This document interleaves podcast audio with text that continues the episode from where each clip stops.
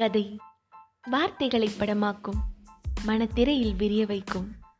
கதை கேட்டு மகிழ்ந்த காலமாய் இருக்கட்டும் கதை சொல்லி மகிழ வைக்கும் காலமாய் இருக்கட்டும் கதை கதைதான். வணக்கம் நான் உங்க சுபாருள் தெரிஞ்ச கதை தெரியாத கதை இப்படி நிறைய கதைகளை நானும் என் குழந்தைகளும் எங்களோட நடையில் உங்களுக்கு சொல்ல போகிறோம். கேட்டு மகிழுங்கள். செவியால் கேட்டு உள்ளத்தால் இணைவோம்.